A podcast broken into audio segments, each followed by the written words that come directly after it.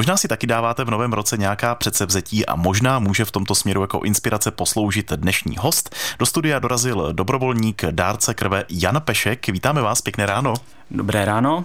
Tak to darování krve pro někoho to může být eh, trochu i strašák, tak my to zkusíme zlepšit, tento postoj veřejnosti k darování krve. Vy jste napsal do e-mailu, když jsme si domlouvali rozhovor. Za mě osobně, co se darování krve týká, jde vždycky o to udělat první krok, protože ten je podle mé osobní zkušenosti a nejen mé zkušenosti nejdůležitější a zároveň nejtěžší.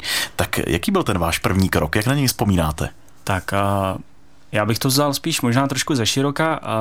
Bylo pro mě velice těžká ta cesta vůbec k tomu prvnímu kroku, udělat ho. Vlastně když jsem byl na střední škole, kdyby člověk vlastně mohl v 18 začít darovat, tak nebyla žádná skupina, nikdo kolem mě, když tatínek daroval, ale to už bylo, když jsem byl malý kluk, takže vlastně mě k tomu nikdo nevedl. Potom na vysoké škole vlastně kluci chodili darovat plazmu, aby měli nějaký ty peníze navíc a pak, když jsem přišel do zaměstnání, tak hnedka v prvním zaměstnání jsem se s tím setkal, v druhém zaměstnání jsem se s tím setkal, ale pořád vlastně ne, jakoby chyběla ta motivace. A při přechodu do toho současného zaměstnání vlastně jsem měl poměrně málo dovolené a kolektiv kolem mě daroval tu krev a tak jsem o tom přemýšlel, ale přemýšlel jsem o tom přiznám se, dlouhé měsíce. Mm-hmm. Měl jste nějaké obavy z toho darování krve? Samozřejmě. Jo, když si to vezmu, tak jsem si vždycky říkal, radši bych se říct do ruky, než aby do mě někdo vrážel nějakou jehlu. Ale uh, je to v podstatě o tom zlomit, jít poprvé, udělat ten první krok. Ten je opravdu z mýho pohledu ten nejtěžší. Kolik už teď máte za sebou těch odběrů? Máte to spočítané? Uh, mám to spočítaný, dokonce to už mám i glade, že jsem přesáhl 40, přes nich mám 42 a v příštím měsíci už mě čeká 43. Zaplať pámu zdraví mi slouží, takže chodím pravidelně. A jste v nějaké databázi, že se vám sami zdravotníci ozvou, nebo jak to funguje? Tak já jsem eh, v Chrudimi a tam to máme tak, že si to můžeme plánovat sami a já si vlastně po každém odběru rovnou naplánuji vlastně za tři měsíce odběr další, když vlastně do roka můžeme darovat čtyřikrát, takže to využívám plně, chodím čtyřikrát do roka po těch eh, pravidelně třech měsících. Eh, někdy si tím prodloužím víkend, Jo, můžeme si to dát v pondělí, ve středu nebo ve čtvrtek, takže můžu si to napojit nebo něco takového, protože jako největší odměna bych řekl, kromě dobrého pocitu, je právě den volna.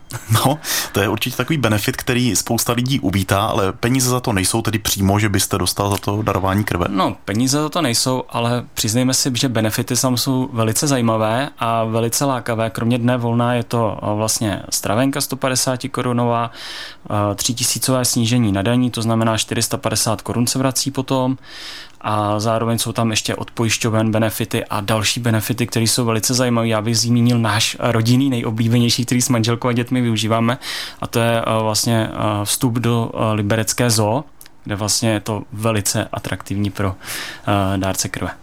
Co se odehrává po tom samotném odběru? Musí tam člověk zůstat? Sleduje se nějak ten jeho zdravotní stav? Uh, spíš to většinou se všechno odehrává před tím mm-hmm. odběrem.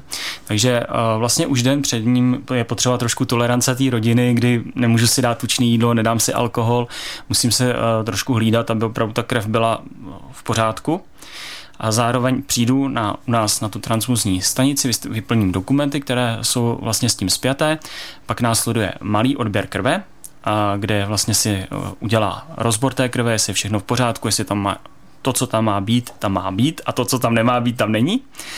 A na základě toho vlastně jdeme na prohlédku k lékaři. A když je všechno v pořádku, tak vlastně jdeme na velký odběr krve, kde se odebírá 450 ml. Hmm. A po tom samotném odběru, někde jsem četl, že je dobré, když člověk nespěchá, když je trochu v klidu. Jak to máte vy? Já teda rozhodně nespěchám, protože opravdu viděl jsem několik lidí, kteří po odběru skolabovali, takže já si třeba minutku, dvě opravdu v tom křesle posedím, uklidním se, vyklidním se, pak si jdu dolů, kde vlastně se dávají a, dokumenty, potvrzuje se legitimace dárce krve, a podepisují se papíry k tomu a vlastně nespěchám si, mám takový klidový režim a zaplať pámbu zatím bez jakéhokoliv kolapsu. Tak můžeme zaťukat.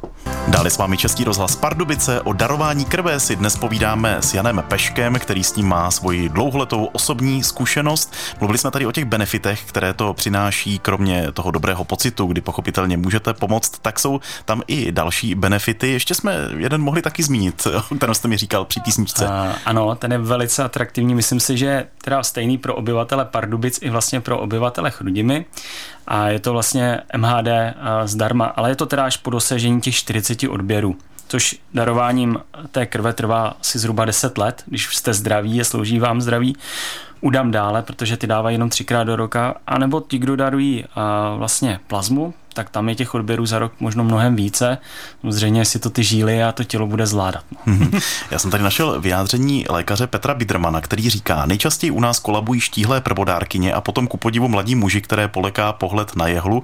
Naopak dobře odběry snášejí starší zkušení dárci, u nich je pravděpodobnost kolapsu minimální. Takže u vás asi už se to dá prakticky vyloučit, že by mohlo dojít k něčemu takovému jako ten kolaps. Asi I když asi máte obavy přece. Uh, no obavy, obavy jsem měl hlavně ze začátku. Dneska už mě to nepřijde samozřejmě úplně, že bych se něčeho bál nebo obával, ale ta jehla samozřejmě má svoje rozměry, člověk z toho musí mít respekt. Já třeba jsem se teda naučil poslední zhruba tři roky už ty ruky ruce prostřídávat, takže vlastně z pravé a z levé dávám dva odběry do roka, takže je to jednou za půl roku, přijde mi to pro ty moje žíly příjemnější. Ale samozřejmě, co člověk, to názor a každý tělo se chová jinak a jinak regeneruje. Jak pomáhá vaše okolí, třeba i kolegové v práci a podobně, v takové té motivaci, aby člověk dál daroval? Tak musím říct, že my jsme si udělali takovou velice širokou skupinu v práci, takže uh, dost se i hecujeme, kdo chodí, kdo nechodí, děláme si z toho poměrně srandu a snažíme se motivovat hlavně ty prvodárce, aby jsme je zlomili, když někdy je to velice těžká práce. Já bych teď velice rád vzpomněl na mého kolegu, kterého jsme přemlouvali snad dva roky, když jsme ho dostali, než přišel teda uh, vlastně darovat krev a potom, když se nám vrátil do práce, tak jak, jak jsi to zvládnul?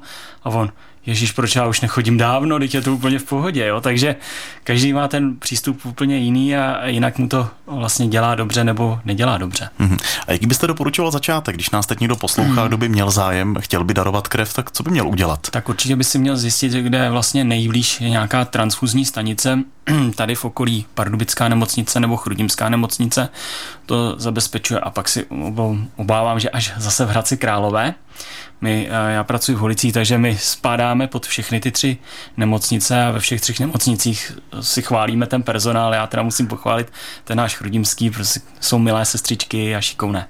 Pamatujeme si, že tam je váhový limit nějakých 50 kg, že člověk musí mít, aby daroval, že přece jenom ty štíhlé prvodárkyně, ale museli mít přes 50 kg nejspíš. No, to by asi měli mít, ale já teda musím za sebe říct, že třeba u nás v Chrudimi což na jednu stranu i sám chápu, protože jsem začal až ve 30 letech. Těch mladých, hubených lidí moc není. Jo, je to opravdu spíš ten střední a starší věk. No. Mm-hmm. Tak doufejme, že jsme naším rozhovorem přivedli třeba i další dárce krve k tomu, aby se tomu věnovali, podobně jako Jan Pešek, který bude pokračovat rozhodně i v novém roce. Už máte nějaký termín dalšího darování? Uh, 8. února. tak se to blíží. Díky, že jste si našel čas na tento rozhovor a přejeme vám hodně zdraví v novém roce. Já taky všem posluchačům přeju hlavně zdraví, štěstí a spokojenost v novém roce. Ještě jednou díky, naslyšenou. Naslyšenou.